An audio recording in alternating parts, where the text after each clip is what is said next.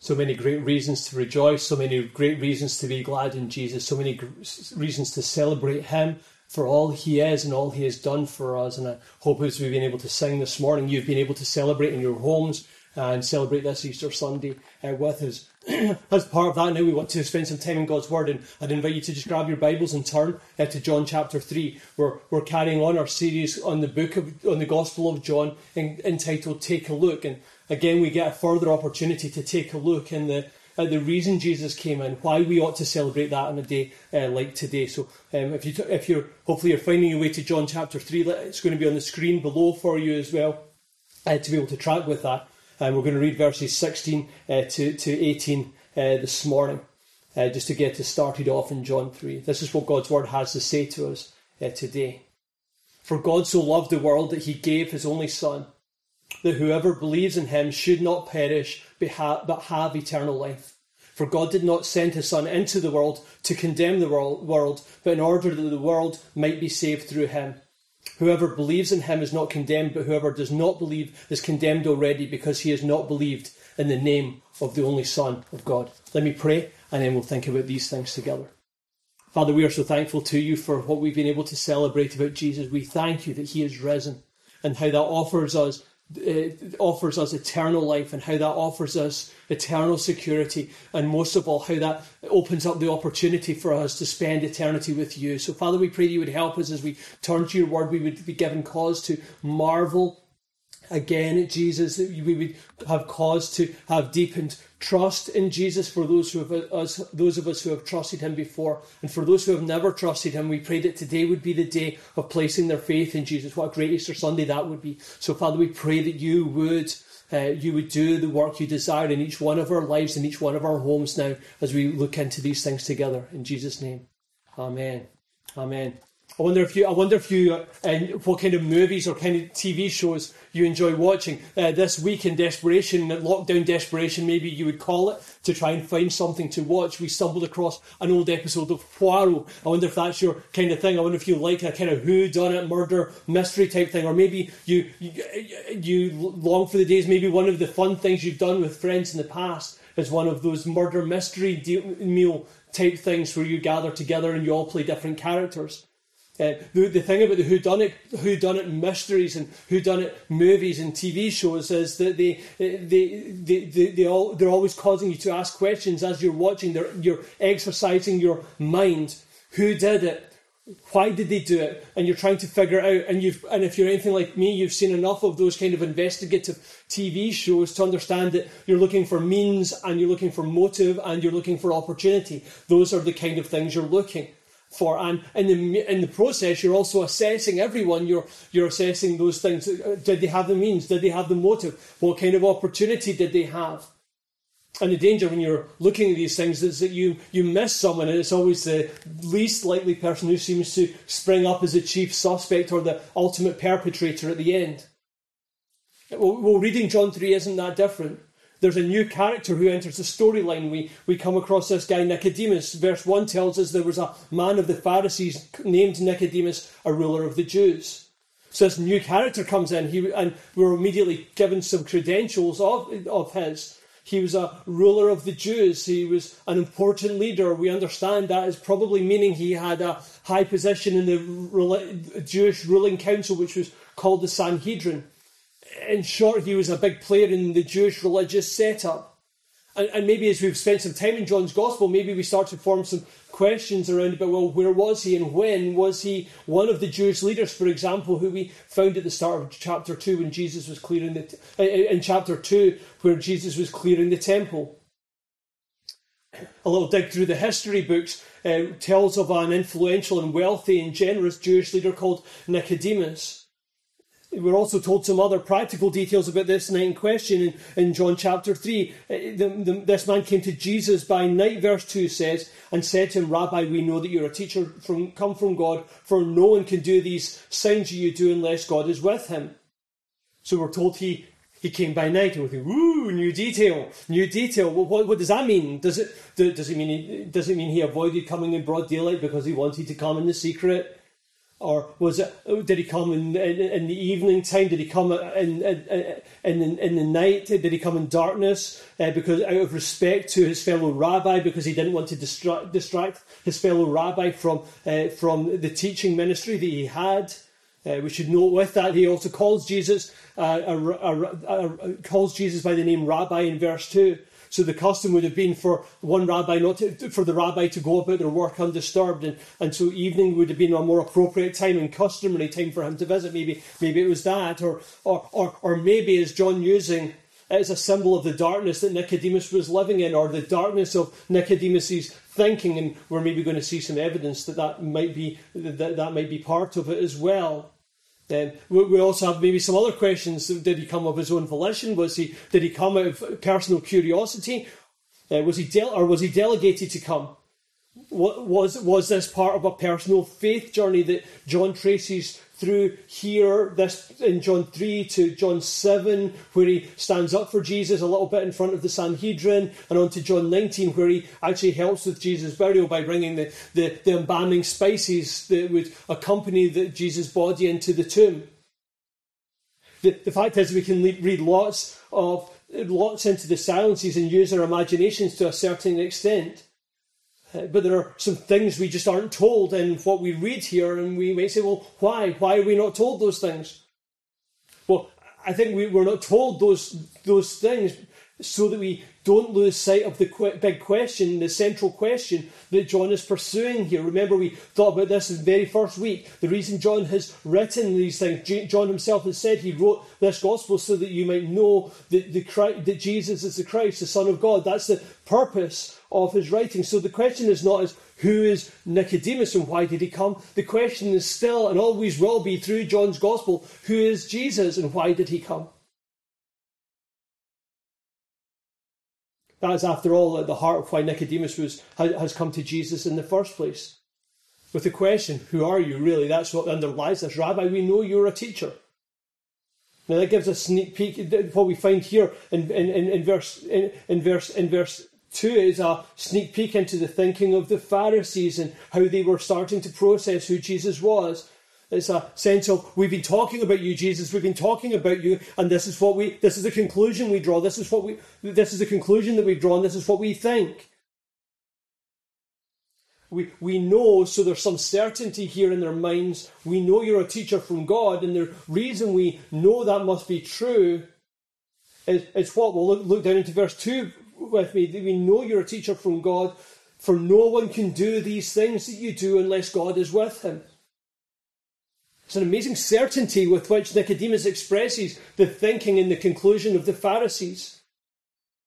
No one can do these things unless God is with him. Now, now, if you're looking for some testimony, we thought a couple of weeks ago about eyewitness statements about Jesus. If you're looking for a compelling testimony, how, how about the compelling testimony of people who would ultimately become Jesus' enemies? The positive testimony of Jesus' enemies is surely compelling to understanding that Jesus was anything but ordinary and anything just anything but just a teacher. This is an important conversation we get to listen in on then because in some because it reveals something more about who Jesus is. It's eternal and, and it's eternally important for you and it's eternally important for me to grasp who Jesus is and why he came. So, so through this conversation, through listening in on this conversation between Nicodemus and Jesus, we come across two very simple Easter truths, which lead us to two very clear Easter choices. So, Easter truth number one is simply this that Jesus was lifted up to give me life. Jesus was lifted up to give me life. Nicodemus and the Pharisees still fall short of their understanding of who, of who Jesus is what we already know about him from, particularly when we think about what we already know about him from what we've seen in the Gospel of John already. Nicodemus calls him a teacher. And for any of you who have tried to do homeschool teaching over the last few weeks, you will understand that just because you think you can teach doesn't mean you, you can actually teach. And, and, and, and for those of you who, are, who have been like me, uh, our kids, have, our sec, secondary school kids have asked me maths questions, and frankly, I'm breaking out in a cold sweat. I'm, I'm, I'm, I feel a mild sense of overwhelming panic coming upon me whenever somebody asks me a Pythagoras question. It's, it's scary how much I don't know. Uh, even though I thought, yeah, it's going to be okay, I can teach this for sure. And, I know there's some of you teachers who are laughing there just now and thinking this is hilarious. Some of you teachers who are at home and think, but, but it's been sobering for you to realise that it's far easier to teach other people's kids than it is to teach your own kids. So, so what, what, what, we see here is what we see here happening is th- th- we're going to see a discrepancy between somebody who thinks they're a teacher and, and, and Jesus, who is the true and ultimate and eternal teacher. We're going to we're going to see the discrepancy that happens here. So, as bad as we feel about these things, Nicodemus is going to feel worse in a few minutes. Okay, I guarantee it. So they say that so Nicodemus comes and says, Okay, the Pharisees have been talking, we've agreed in this. This is what we've agreed on. We've agreed that you are a teacher. That's what we've that's the conclusion. Are we right? Are we right? A teacher. Well, Jesus is about to take Nicodemus to school. There's still a sense that Nicodemus is trying to figure out what kind of teacher and what Jesus is going to teach. That, in some ways, so the Pharisees have concluded he's a teacher. So, what is the doctrine that he's going to drive? What is the the, the main content of his teaching going to be? What lies at the heart of Jesus' teaching? So Jesus answers him. Jesus answers in verse 3 Truly, truly, I say to you, unless he is born, unless one is born again, he cannot see the kingdom of God. Truly, truly, it's the way that Jesus introduced important things that he was communicating. The repetition of truly is to say, This is super important, you need to grasp this. So truly, truly, I say to you, unless one is born again, he cannot see the kingdom of God. So he's communicating something that's eternally true and eternally important, but he's also communi- communicating with Nicodemus to say, Listen, Nicodemus, if you think I'm a teacher, listen to what I teach. Hear my message. Here, this is what my message is about. It's about the kingdom of God. Truly, truly, this is very true, a truth everyone needs to grasp. It's really, it's really true. It's true for you, Nicodemus, and, and if it was true for Nicodemus' friends, it was true for you, and it's true for me. If you want to see the kingdom of God, you need to be born again. That's what he's saying to Nicodemus. That's what he would say to you and I. Now, Nicodemus, Nicodemus is on this mission to understand who Jesus is. Jesus is telling him that to be able to grasp that truly, to get a clear view of it, something needs to change in Nicodemus. And it's no small thing, it's some, something fundamental about his being and his identity. That's what he is talking about when it means to be born again. And that would be true for you as well. If you really want to understand who Jesus is, if you really want to grasp that, grasp that something needs to change in you. And it's no small thing, it's something fundamental about your identity and your being. You know, for, for Nicodemus, this was going to be hard to hear. This, here, he was one of our, the religious, the key religious leaders in all of Israel. And Jesus is saying to him, it's not religion that is needed, but rebirth. Nicodemus, my friend, you need a fresh start, a new life, and a new way of living. And he would say exactly, he would, if, if he was here just now, he would peer down this camera and he would say exactly the same to you. He would say your name and he would say, What you really need is not religion, you need rebirth, you need a fresh start, a new life, and a new way of living. You see, the, the, the, term born again in the original languages is ambiguous and can mean a few things, and maybe that explains in some ways Nicodemus struggled to grasp this, but realistically, they all come back to one essential thing, which is we need change. Born again can mean from top to bottom, so it, it describes something of the entirety of the change that is needed. Um, born again can mean from from be- from the beginning. It's a, the idea of almost we would maybe talk about it in terms of a master reset, or a fresh start, or a new beginning. Or, or, or, or it can also mean, and you maybe note this in your footnote of your Bibles if you have that handy from above. Born, you need to be born again or born from above. And, and, in, and, and in some ways, that's a really helpful thing because it reminds us that the, the, the resetting of our origins and identity are need to be eternal and they, they, they need to find their source in heaven. They need to be centered on Jesus. Either way, whichever, whichever interpretation of that you prefer, whichever one you land on, all of those things point to an overhaul that is needed in each one of us. Now, this is going to be mind blowing for someone like Nicodemus, who is used teaching the rule, who, who was used to teaching the rules, who was living morally and even generous, generously, as we saw earlier on. He'd been successful and was esteemed for his ability to do all of those things. So it's going to be mind blowing for him, but there's something mind blowing about this for us as well because we have this sin tainted sense of right and wrong. We believe we're in better shape than we are spiritually. And, and so Nicodemus, being just like us, is now scrabbling to grasp what Jesus is saying. How can a man be born when he is old? Does he enter into his mother's womb again and, and, and be born and, and, be, and be born? Is that, is that what you're talking about? what he's what he's he, he's trying to convey to Jesus. You can hear Nicodemus trying to communicate how ridiculous that sounds. Is, is, is a man going to climb back into his mum and then come back out again? Is that what you're talking about? You know, all the women in the audience say, no, no. Jesus isn't talking about physical birth, though, and this is the thing that Nicodemus can't see. Nicodemus can't see past the physical and the practical, where Jesus is addressing him on a spiritual and a heart level. He's talking about spiritual rebirth. He's talking about what it means to be what some would call a born again Christian. What, what, he's talking about a change that happens not on a practical or a behavioural level, but on a heart and a soul level. Nicodemus' issue is that he's only thinking in physical terms, and Jesus is challenging him on that.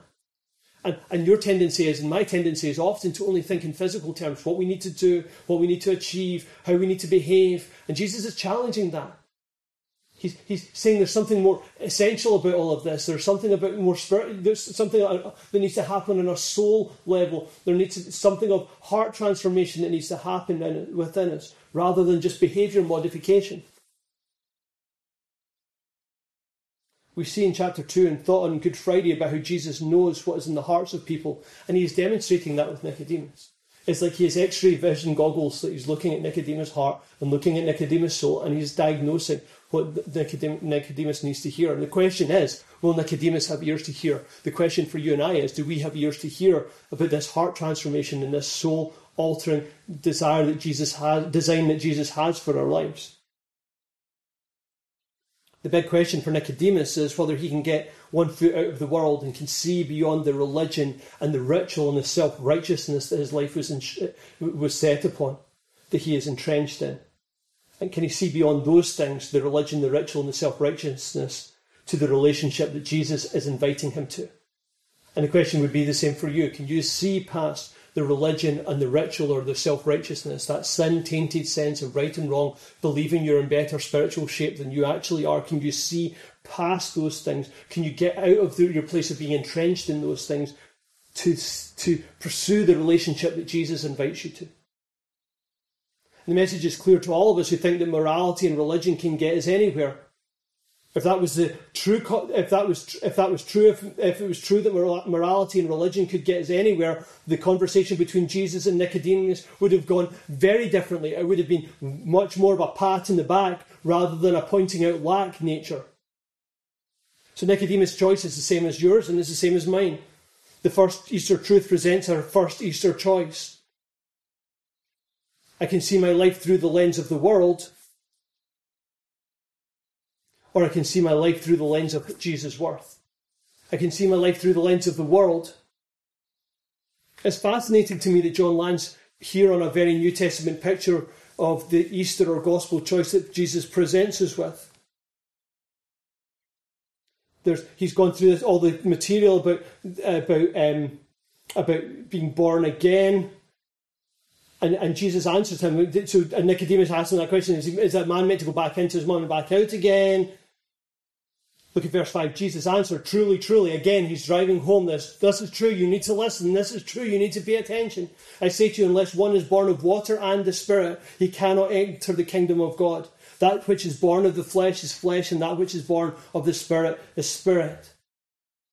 So John, John lands in this very New Testament picture of the gospel spirit versus flesh, the things of God versus the things of man. And, and later on, we're going to see him pick up on another key metaphor of the gospel light versus darkness. All of which drive us to see that there is a choice to be made between the things that we would pursue in our, in our own heart in our own flesh and the things that we pursue because we're pursuing the things that God desires for us. Functionally, this challenges us to see that there is a choice to be made. You can live for the world or you can live for Jesus. You can live for the world or you can live for Jesus. They are mutually exclusive. You cannot live for both at the same time. And so Jesus here is shining a bit more light on what it means to be born again. He's, he's, he's, he's directing Nicodemus' heart. and He's directing Nicodemus' thoughts to try and lift his head beyond the immediate and the practical and the functional. Again, truly, truly, Jesus, We. this is Jesus saying to Nicodemus, listen up. It's Jesus saying to you, listen up. Entering the kingdom of God is at stake here. If you want a part in God, if you want to live under His protective rule, if you want to benefit fully from his, from his sovereign promises, that won't happen to you unless something happens in you. That won't happen to you unless something happens in you. It's a heart transformation, soul alteration. That's what needs to happen. You need to be born of water and spirit. So, verse 5 has receiving the Holy Spirit and being made spiritually clean as intrinsic to entering the kingdom of God. And that's what Jesus is engaging with Nicodemus about here. And we, we can't, and, and this should be, have been familiar language and familiar, a familiar way of thinking for a, a religious teacher like Nicodemus who would have known the Old Testament back to front. We catch a glimpse of this in the Old Testament, just in a bunch of different places, but just one by example is going to be in the screen below here Ezekiel 36, verses 25 and 26. This is what God promises to do on the day of the Lord when through through the one who he would send, the Messiah. So this is what he promises to do through Jesus. I will sprinkle and this is his promise to you if you would trust Jesus. I will sprinkle clean water on you, and you shall be clean from all your uncleanness, and from all your idols I will cleanse you. And I will give you a new heart, and, a new spirit I will put within you. And I will remove the heart of I will remove the heart of stone from your flesh, and give you a heart of flesh. That's what Jesus offers to fulfill in your life. That's what we celebrate at Easter. Jesus' willingness and power to clean you from everything that makes you unclean, to wash you free from all the idols that harm your soul, to give you a new heart and a new spirit, to, to substitute your heart that is hard towards God with a soft heart that trusts God. That's what He offers to do. And there's new life and new hope in these things for us if we would just grasp hold of them. So Jesus says, That which is born of the flesh is flesh, and that which is born of the spirit is spirit. There's a difference, so therefore there's again a choice. You can you can be about one thing or the other. You can be about the flesh, or you can be about the spirit. You can be about the sin. Uh, you can be about sin, or you can be about righteousness. You can be about God's way, or you can be about your way. Your life will either be defined by the physical or the spiritual. It won't and can't be defined by both. So Jesus says, Do not marvel. Do not marvel that I said to you, you must be born again. The wind blows where it wishes, and you hear its sound, but you do not know where it comes or from or where it goes. So it is with everyone who is born of the Spirit. So why would you be astonished? Why would you be astonished or amazed or wondered that I said you must be born again? The wind blows where it wishes. There, there's a mystery and an unpredictability about the wind. So too is the Spirit. That wouldn't be news to someone brought up on the teaching on teaching that used the wind as a picture of God's mysterious working. Nicodemus would have been very familiar with that analogy, that picture being painted. You can't predict the wind, but you can point to its impact. So it is with everyone who's born of the Spirit. You can see its impact. You can see when somebody's born of the Spirit, when they're born of the Spirit, when they're cleansed by Jesus and have the Spirit dwell within them, you can see how it is changing them. The impact of the change is located in the choice. I can see my life through the lens of the world, or I can see my life through the lens of Jesus' worth, his worth. Jesus, Jesus is underlining two realities in this conversation the spiritual reality that shows how we experience the kingdom of God, and the practical reality that shows we need more than a teacher. You need more than a teacher. If you've been a teacher for the last month, you know that already, right? How can this be? Jesus answered, How can it be that you, the teacher of Israel, can't grasp this? How can this be? Nicodemus is asking the question, I, I don't get it. And Jesus said, I, I tell you what, I don't get. I don't get how you're a teacher of Israel and you're not getting these things. Truly, truly, I say to you, we speak of what we know Jesus is saying that in the same way that, in the same way that Nicodemus is showing that he doesn't understand, Jesus is showing a depth of understanding that Nicodemus can't fathom. Jesus says to him, I've told you earthly things. I've told I've spoken to you in earthly things. I've given you some earthly pictures, some present day, everyday illustrations of what this means. I've broken it down, I've simplified for, it for you. I put it into language and picture language and pictures you might be able to get your head around. And if you can't get it that way, the only other way to describe it is in heavenly terms. And if you, and if you can't figure out things in your own language, then heavenly things are going to be beyond you. Ultimately, what this is underlining for us is that there is something so staggering about these things that they can only be received by faith and faith in Jesus Christ. The only way we can see these things is by abandoning our understanding and our desire to be in control of what is going on in our lives and to surrender those things to Jesus. So Jesus circles back to Nicodemus' question, which was effectively, Who are you? In all of this, Jesus is telling Nicodemus, in all of this, Jesus is telling Nicodemus that he is the revealer. He is the revealer of eternal things. He, Jesus is the unveiler of heaven's realities, and that Jesus himself is the centerpiece of the kingdom of God. Nicodemus presented Jesus as a teacher, Jesus has just identified Nicodemus as a teacher in order to show that he himself is way more than what Nicodemus has. He is way more than a teacher. He said to Nicodemus, Nicodemus, the world doesn't need a teacher.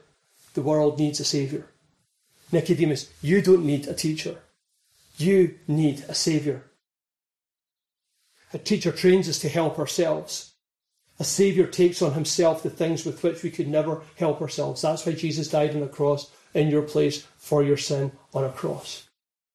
Because you could never help yourself with those things. You were utterly unable. I was utterly unable to help me with those things. It's not a teacher I need, and it's not a teacher you need.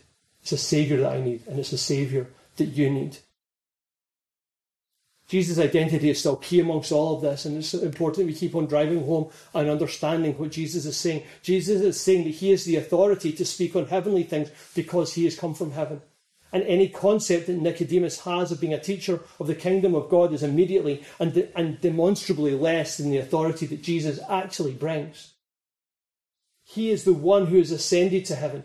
He is the one who has ascended to heaven. He is the one who has descended to earth. He is the one who forms a link between heaven and earth. More, he says, look right at the end of this little section before we move on to verse 16. Verse 14, and, and as Moses lifted up the serpent in the wilderness, so must the Son of Man be lifted up, that whoever believes in him may have eternal life the, the Son of Man, which by the way is another Old Testament title for the Messiah, the Son of Man must be lifted up, that whoever believes in him may have eternal life. Lifted up on a cross to deal with our sin sickness. It's not a teacher that you need, it's not a teacher that we need, but someone to take the punishment and triumph over the sin that turns our hearts against God. And that's where we come across Easter truth number two. Jesus was consumed so that I need not be condemned. Jesus was consumed so I need not be condemned. Then we come to these famous verses, John 3 16. For God so loved the world that he gave his only Son, that whoever believes in him should not perish but have eternal life. I don't know if you've seen any sports events, and there's always, whenever you go to one of the big sports events like the World Cup or uh, one of the Olympic, there's always a guy pops up with John 3.16 or the, the, these words written up here. They're so important and significant, and really they are the gospel in a nutshell, describing the lengths to which Jesus went to for us. It's an amazing thing. They are really Easter in a nutshell as we celebrate that this weekend. For God so loved the world that he gave his only Son Jesus is saying to Nicodemus, You want to know who I am, Nicodemus? You want to know who I am? I'm the Son of Man, ready to, ready to be lifted high in the cross. God's only Son, sent to invite our belief in Him in order to offer eternal life to us. That's what He is. God's Son, God's only Son, sent to invite your belief in Him in order to offer eternal life to someone like you. So the, the, the second Easter truth creates a second Easter choice. I can love the dark that surrounds me, or I can love the one who died for me. I can love the dark that surrounds me, or I can love the one who died for me. We're going to come back to verses 16 to 18 in a little while, but we need some contra- context to that. Why did Jesus have to come? Why did God so love the world that he felt the need to send Jesus into the world to save the world? Well, verse 19 tells us this is the judgment. The light has come into the world, and people love the darkness rather than light, rather than the light, because their works were evil. That's God's assessment of His creation, of the people He created, and what will inform and it's what will and it's what will inform His judgment of you, me, and everyone else. The light has come into the world, and people love the darkness rather than the light because their deeds were evil. Jesus is telling us that this, this, our eternity stands, our eternity is staked upon what we make of Jesus, what we make of the light, and whether we run to Him as a light or whether we continue to retreat back into and hold on to our darkness. Jesus is, is identifying the struggle that you and I both have with the sin in our lives. We, we love it and we hold on to it and we run from anything that might expose us by exposing it. Or by, we, we run from anything that might expose us by exposing our sin. The point is, we do all of these wicked things. The light has come into the darkness. Jesus is the light in this picture, and he stepped into the darkness, which is the world in its entirety. That's what, the, that's what John 3 is telling us. The world is dark. The, Jesus has stepped out, and God so loved the, the world, even in its darkness, that he sent his only Son into it for us. The light has come into the darkness. God loved the world, and without Jesus, the whole world is destined to perish. That's what this is telling us. It's stark news for us to understand. Jesus is, Jesus is telling us that God's assessment of you and God's assessment of me is this I am darkness, and you are darkness. We are defined, I am defined by evil and wickedness as long as I'm, my life is defined without Jesus. But when my life is defined with Jesus, then I become defined by light. I'm welcomed and re- received into the family of God. So well, maybe you would argue and say, well, I'm not sure. I, am not sure that's a fair assessment of my life. Remember what we said earlier on? We have a sin tainted understanding of right and wrong. We, ha- we think we're in better spiritual shape than we, than we actually are. Our darkness shows up every time I choose. Uh, my darkness shows up every time I choose myself over others. My darkness shows up every time I choose something above or instead of God, my Creator. My darkness shows up every time I choose to press deeper, press deeper into sin when my conscience is calling me to drop the wrong thing I'm doing and run as far and as fast away from it as possible. We are darkness which is why we needed someone different to come. That's why we needed the light to come. That's why you need Jesus to come into your life. We need someone to come who does, look what it says, who does what is true, verse 21. But whoever does what is true comes to the light so that it may be clearly seen that his works have been carried out in God. We need someone to come who does what is true, who does what is true for us, whose deeds are clearly seen as being carried out in God. We need God the Son to come and walk on earth, to carry those things so that his righteousness, his goodness would be transfer, transferred into our spiritual account. Even the Pharisees' testimony from earlier identified that Jesus fit the description. It's not, and it's not just why Jesus came, it's why we desperately need him to come. It's why I desperately need him to come. It's why we also urgently and eternally need to get on the correct side of the choice, whereby either I love the dark, dark that surrounds me or I love the one who died for me. We need to get on the right side of that choice. Do you love the darkness or do you love the one who died for you? So we're back into verses 16 to 18. And these are great verses to land on on Easter Sunday. There is eternity here. There is forgiveness here. There is mercy here. There is grace for you here. And all because of the love that God is showing for you here in Jesus, God the Son coming to die for your darkness. For God so loved the world, for God so loved someone like you and someone like me. That's the starting point. The love of God is the launch pad for light coming into our darkness in order to lift us out of our deadness. And it's no small love. Note this. For God so loved the world. It's not just, oh, God kind of loved the world. God so loved you. God so loved the world. We're so loved that God gave his only Son. And Easter gives us a fresh understanding to what it means that God gave. He gave him to die. He gave him to die in your place for your sin. He gave him to die in your place for your sin, all so that you need not perish. Which is what we deserve for the darkness and what we are destined for according to God's judgment of verse 19 if we stand before Him without Jesus pleading our case. But because Jesus is willing to plead your case, because His blood shed on the cross paid the price for your sin. Because of those things, we can have eternal life. We need not perish, but we can have eternal life. You can have eternal life. That's what his resurrection opens up to us. Into my darkness through his death on a tree, out of my deadness, Jesus rose to set me free. So we deserve to be condemned, but he did not come to condemn. Look what it says. He did not come to condemn, for God did not send his Son into the world to condemn the world, but in order that the world might be saved through him. We deserve to be condemned, but he did not come to condemn. We were already condemned, is the thing. We were already condemned in our darkness and our sin, with our evil and wickedness of choosing our own way, with our sin tainted understanding of right and wrong, persevering in the illusion that we're in better spiritual shape than we actually are.